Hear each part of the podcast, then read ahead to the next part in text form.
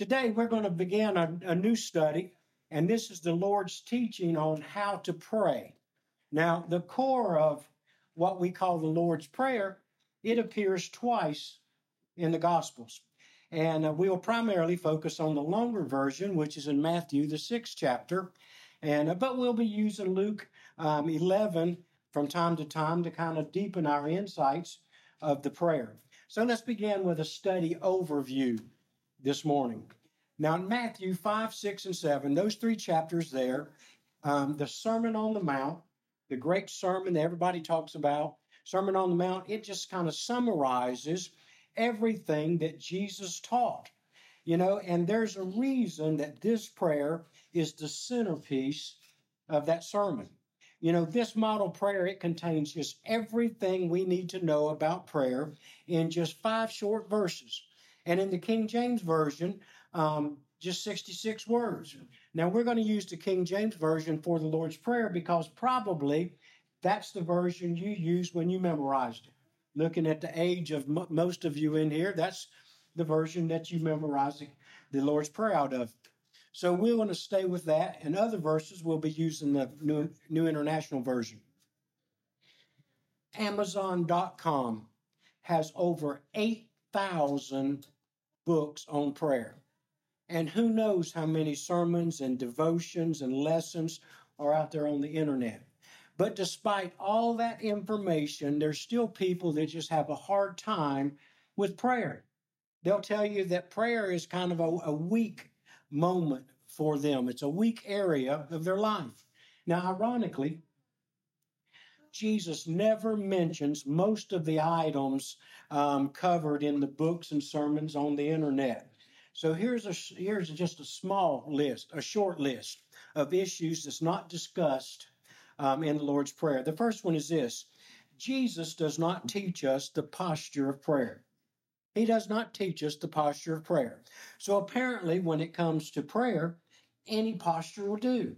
Matter of fact, when you look through the scriptures, you'll see people praying while they're standing up, while they're kneeling, while they're laying prostrate, while they're um, lifting up their heads, while they're bowing their heads, while they're lifting up their eyes, while they're closing their eyes, while they're pounding their chests, while they're facing the ground, while they're facing heaven, while they're facing toward the temple. Second thing, Jesus does not teach us the place to pray. You know, in the Bible, people prayed, they prayed on battlefields, they prayed in caves, in closets, in gardens, on mountains, by rivers, in the sea, in the streets, in a home, in their beds, on housetops, in prison, in the wilderness, in the temple, in Hades, and even in the belly of a fish. They prayed all these different places. You know, Paul says in First Timothy, the second chapter, he says, I want men everywhere to lift up holy hands in prayer. Third thing, Jesus does not teach us the time to pray. You know, in the Bible, we're admonished and we see people praying early in the morning, mid afternoon, three times a day, in the evening, before meals, after meals, at the ninth hour, at bedtime, at midnight, day and night you know, when they're young, when they're old, when they're in trouble, today, every day, often and always. And in First Thessalonians, it says, pray continually here. The fourth thing, Jesus does not teach us what to wear or how to act when we pray. Um, in the Bible, people, they wore sackcloth, they sat in ashes, they shaved their heads, they put dust on their heads. They tore their garments. They fasted. They wept. They groaned. They poured out their hearts. They made oaths. They offered sacrifices. They offered praise. And in prayer, they sang for joy. They sweat drops of blood. They weighed, you know, they wailed in grief. And since Jesus never addressed it, prayer seems to be a good thing in any posture, any time, any place, under any circumstances and any time. And finally, listen to number five. Jesus does not teach us a mantra to repeat.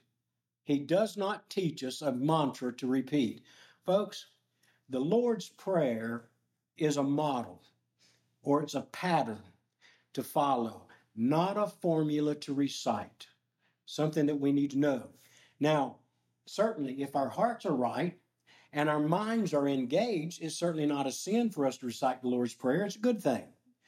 But if and when we do that, we should never ever forget that just prior to um, teaching, Jesus warned, prior to this teaching of the Lord's Prayer, Jesus warned us in, in the seventh verse here, he tells us, when you pray, do not, like heathens, use vain repetition. Do not, like heathens, use vain repetition.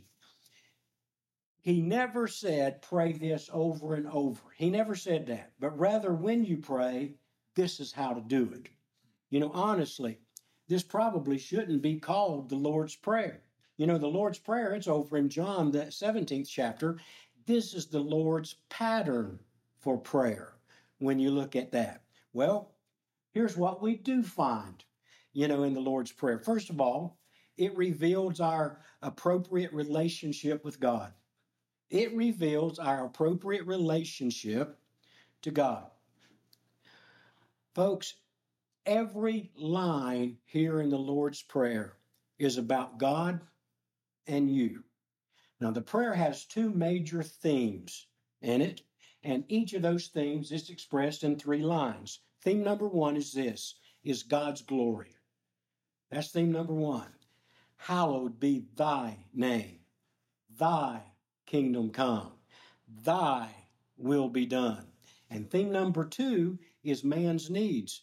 You know, give us bread. That's our present needs. You know, forgive us our debts. That's our past needs. And lead not, but deliver us. You know, that's our future needs. It's all about His glory, our needs, and our relationship to Him. Now, today we're going to basically we're going to learn all about the father-child relationship with God, and that's as far as we're going to get in the Lord's Prayer today. Number two, this prayer even though it doesn't tell us exactly what to say, but it does reveal to us the heart we're to have in prayer, how our hearts should be. In fact, almost every word here in the Lord's Prayer reveals some just vital truths about how we are to approach God and how do we approach His throne. Like the word our, our. You know, it teaches us that we must have an unselfish spirit. Father, you know, that we're members of a great family. Hallowed, hallowed, um, that our God must be approached with just great reverence. Kingdom is a call to loyalty, and thy will is a call to submission. Give us reminds us of our dependency. Forgive us reminds us to be penitent. Lead us reminds us to be humble. Thine is the glory. It's a call for us um, to have a spirit of praise and forever reminds us that our relationship to God is eternal. You know, this prayer also, number three on your outline there, um, it reveals the goal of all prayer is not to manipulate God to get what we want, but to bring Him glory. That's what the goal should be is to bring God glory. You know, prayer helps us to hallow His name, to bring His kingdom, and to learn to do His will. Well, let's talk a little bit about the context here. Now, as I've already said, this teaching on how to pray, it appears in Matthew in the middle of the Lord's Sermon on the Mount, immediately following his warnings on how not to pray. You know, the Sermon on the Mount, when you think about this, the Sermon on the Mount is basically the kingdom's manifesto when you look at it, because basically it tells us how to enter and then live as citizens of God's eternal kingdom. That's what this prayer tells us about. You know, the sermon, which begins with the Beatitudes in Matthew 5 and runs all the way to the end of Matthew 7, is a summary outline of all the major themes that Jesus addressed throughout his earthly ministry. So when you think about that, if you want to get an overview of Jesus' ministry, these three chapters right here will tell you that. I mean, this is really a concise um, rendering of what Jesus is going to be teaching. However, Luke's version of this given on a separate occasion, it was given in private. And it was given only to the 12 in response to a specific observation and request of the disciples there. In Luke 11 and, and verse 1, it says, One day Jesus was praying in a certain place. When he was finished, one of his disciples said to him, Lord, teach us to pray, just as John taught his disciples. Now, when you couple that with Mark, the first chapter, in verse 35, you see that the imperfect tense reveals to us that it was a custom of Jesus to get up very early in the morning, to go off by himself, and begin his day um, communing with his Father. Now, as the disciples was observing this, you know, as they was observing the the um, personal discipline and the strength and the and the peace that Jesus seemed to draw from it, yeah, and knowing that John the Baptist, the greatest man born of woman, um, he was also a man of prayer and had taught his uh, this discipline to his disciples. The Lord's disciples, you know, they felt that they needed to learn about prayer also. So they wanted to know. So they asked Jesus, Will you teach us about prayer? And in fact, to my knowledge, this is the only time um, or the only thing that the disciples ever specifically asked Jesus for. And this was a request that Jesus was happy to fulfill. He was glad to fulfill this request to teach them to pray. So in Luke 11, Jesus privately, he taught his, his kingdom future leaders how to pray. But here in Matthew 6 that we're studying today, he taught some of the same spiritual disciplines to all those who would choose to enter the kingdom and serve the king. That's what this prayer is about. Well, moving along, let's, let's observe the context here, or the content, I'm sorry. Let's observe the content of Matthew 6 and verse 9. The Lord's teaching on prayer. Here's the way it begins. This then is how you should pray Our Father in heaven. Now, that very first phrase right there is just pregnant with profound implications for our lives. It's just chock full of implications for our lives here. Specifically, here, there are three axioms, meaning that um, things that are just understood to be true. Without a doubt, they are true. There are three things here that we sh- that should govern all of our prayers here. You know, every word we utter in prayer, it must be in alignment with these three truths right here. Now, in our day, people tend to take this first truth for granted and they fail to appreciate its profound implications here. But it was an absolute shocker to the Lord's original audience. Jesus said, When you pray, pray to God as a father. Pray to God as a father. Now, the Greek word for father is pater from which we get the words paternity and patriarch here. But Jesus spoke Aramaic, Aramaic and no doubt he used here the word Abba. And Abba, that's an intimate and just enduring um, title that Hebrew children use when addressing their daddy. Now, think about this with me. The Jews, they had always called Jehovah Father. Always. They called um, Jehovah Father, but not their daddy. They didn't do it that way. You know, they thought of him as an ancestor or a parent and protector of their nation, but never individually as their intimate Abba. They didn't think of him that way. You know, they believed that they could petition him for mercy and grace, you know, as as one could petition a, a good king anywhere but they never envisioned themselves crawling up onto God's lap. They never thought of it that way. So the familiarity um, of the Lord's term towards God was shocking. You know, they didn't know what to do. They were kind of beside themselves. But even more shocking than that was the assertion of Jesus that all of us can have this kind of relationship with God. Every one of us. Little side note here God as Father was just totally a foreign concept to the first century Gentiles. You know, the whole Roman world was kind of divided into two philosophical camps here. The Stoics, being one camp, they believed the defining attribute of a God was apatheia, um, which essentially is the inability to experience or to experience any feelings. They didn't think that God could have any feelings. And the Stoics, they taught that gods, they were by nature passionless, you know, they emotionless, they were incapable of feeling, and thus always they were just indifferent um, and apathetic toward men.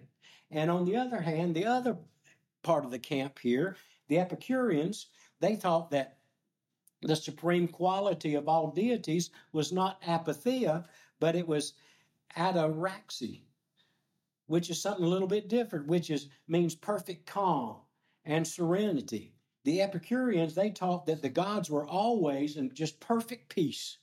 That's the way that they were, which obviously they could not maintain, especially if they had allowed themselves to get involved in the affairs of men.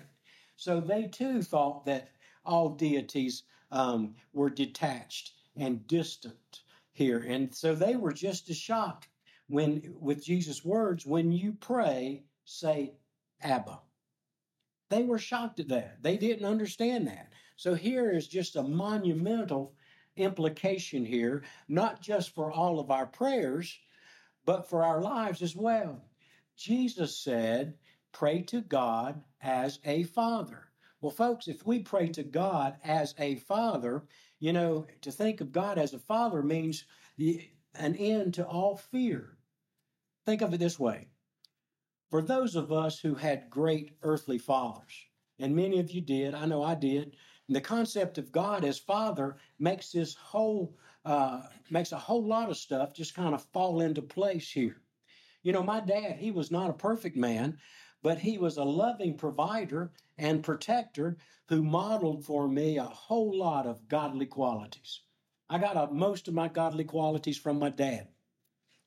And in my child eyes, when I was just a child, in my eyes, as long as my dad was around, I had no fear, no loneliness, no issues of self esteem or hopeless situations because my dad was the strongest, he was the smartest, and he was the richest man in the world in my eyes.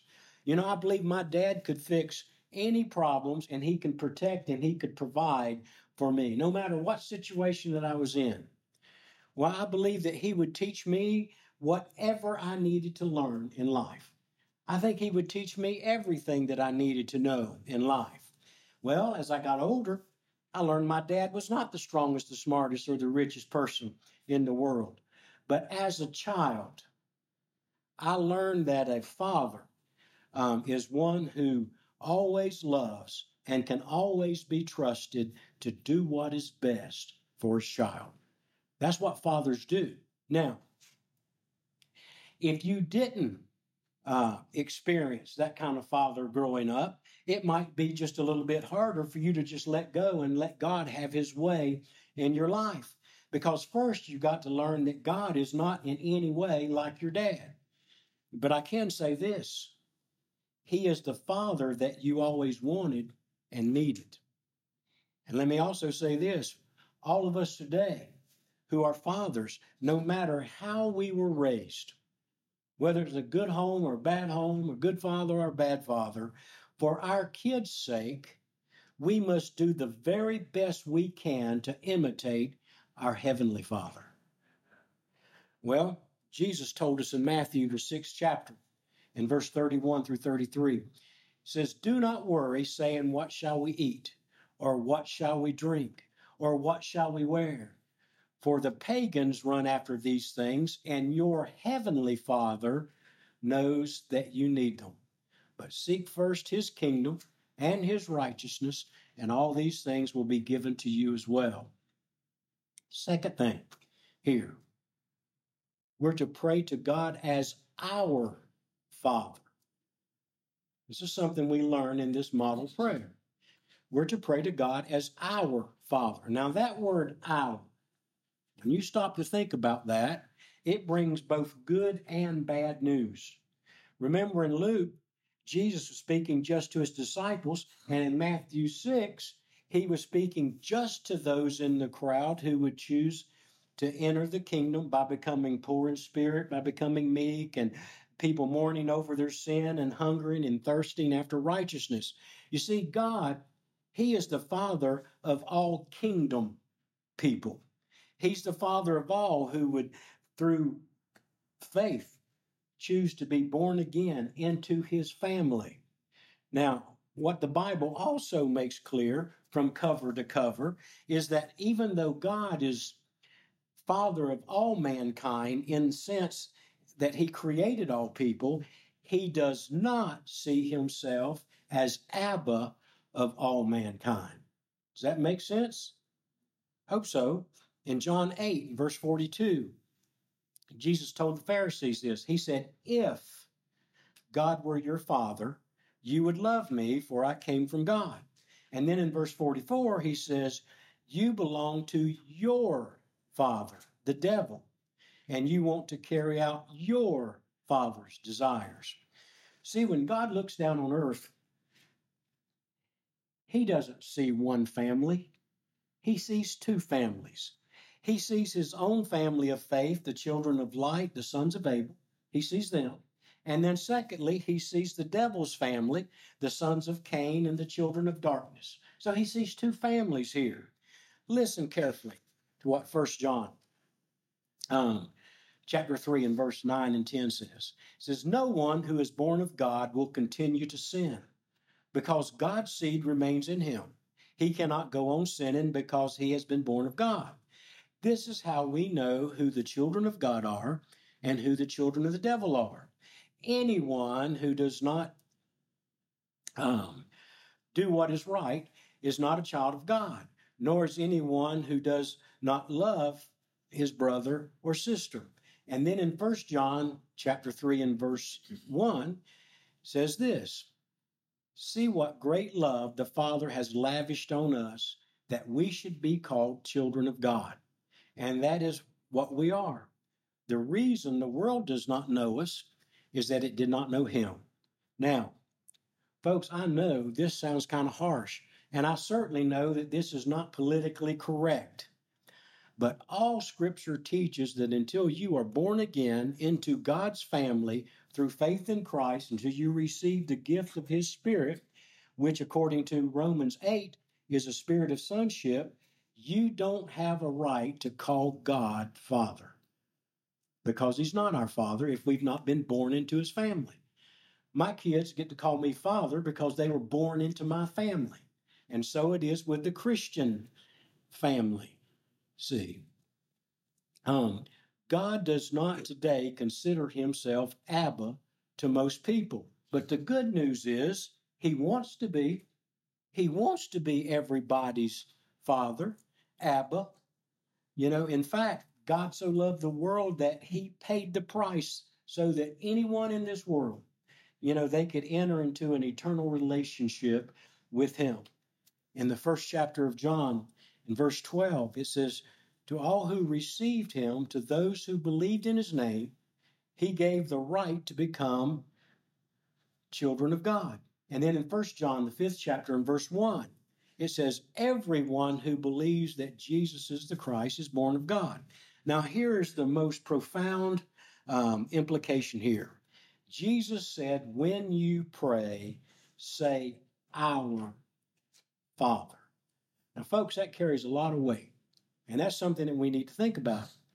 You know, ironically, just as we take the concept of Father for granted, you know, and it shocked the Jews, the Jews took our for granted, but it's a concept that kind of shocks us here. So it's just kind of backwards.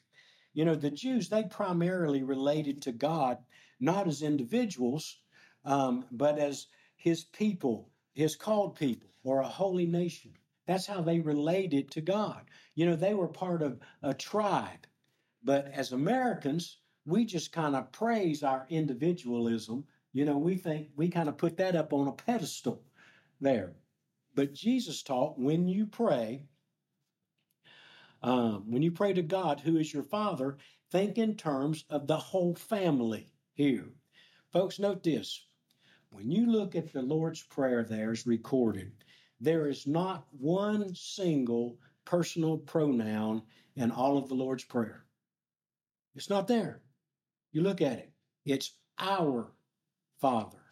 It's give us, forgive us, lead us, deliver us. You know, yet oftentimes many of our prayers are all about me, me, me, and mine. And it's something that we need to start thinking about when we pray. As Christians, the goal of all of our prayers ought to be the, the blessing of all of God's family. You see, think about this. It would have been totally inappropriate for one of my kids to ask me to do something for them that might bring harm to the other child. That would have been just inappropriate. You know, in Jesus' day, you know, the rabbis, they prayed, Lord, do not hear the prayer of the traveler. And they said that, you know, see, the traveler, they wanted to pray for good weather um, for their trip, but the nation needed rain. So they didn't, they didn't want God to hear the prayer of the traveler there. Think about our prayers when we pray. You know, do they always consider the whole family of God when we pray? You know, do you pray to God as our Father?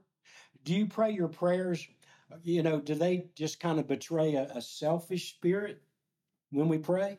Or the lack of proper concern for his family? You know, as Christians, it's true, we're supposed to pray about everything. You know, and many of you do. But when Joshua was playing sports, when my son was playing sports, you know, if I prayed for more playing time for him, or if I prayed, you know, for their team scoring more points, that meant less praying time or playing time for a teammate or a bad night for some kid on the other team. You know, so it's like, was that really what I needed to be praying? So I kind of had to remember that, you know, God might also be the father to those other boys and those other coaches and parents on both teams. You know, so we need to pray for our father. It's not just my father, it's our father. You know, one of the things that I had to remember, God also, He might be the father of some of those people cheering every time my son made a mistake. but see, whenever we pray, we must remember that God is not just my father, He's our Father, yours, mine. He's our Father. And He's the Father of all who love Him. In our prayers, we need to keep all of our family, our forever family, in mind. You know, our prayers don't need to be so selfish. Now, let me give you an instant fix for this. Here is an instant fix. And practicing this principle, I've just principle, what I've done, I've discovered that I no longer ask God to do some of the things I used to ask him to do. You know, and I've discovered that I must ask him more of this one thing that he's already promised he would give us if we would just ask, and that is wisdom. Wisdom, you know, about how we should think, how we should feel, and how we should pray for others in all circumstances. That's one of the things that has helped me out immensely. But here's the bottom line if your prayer doesn't remember that I am also God's child, it's an inappropriate prayer. And if my prayers don't remember that He's also your Father, my prayers are inappropriate because God is our Father. Number three, we're to pray to God as Father in heaven. We're to pray to God as Father in heaven. You know, God is on the throne. All power and authority in heaven and earth is His. And because all power in heaven and earth is His, um, that means something to us. So, what does it mean? Well, it means that He is not bound by the rules and restrictions we experience here, here on earth. He transcends. You know, according to Daniel, the seventh chapter, he's the Ancient of Days. And because of that, we have access to just all of his wisdom. And he's omnipotent. You know, in Revelation, the first chapter and verse 8, you know, the Almighty God, you know, and because of that, we have access to all of his powers. And according to Romans 8, you know, we are his heirs. And because we are his heirs, um, all of his heavenly riches or resources are available to us as well. Now, learning that my dad, he didn't have all the answers and he could not solve all of my problems, nor did he have the power, the wealth to give me everything I wanted. But I had to learn that and I had to teach that to my kids as well. But let me tell you something. Our Father in heaven does have the wisdom, does have the power, and the resources and the authority to move every mountain in our lives. Amen. Amen. Matthew 7 and verse 7 says, So ask and you shall receive, seek and you shall find, knock and the door shall be open to you. And never forget, our Father in heaven is according to Ephesians 3, He's able to do immeasurably more than we ever ask or imagine according to His power. Folks,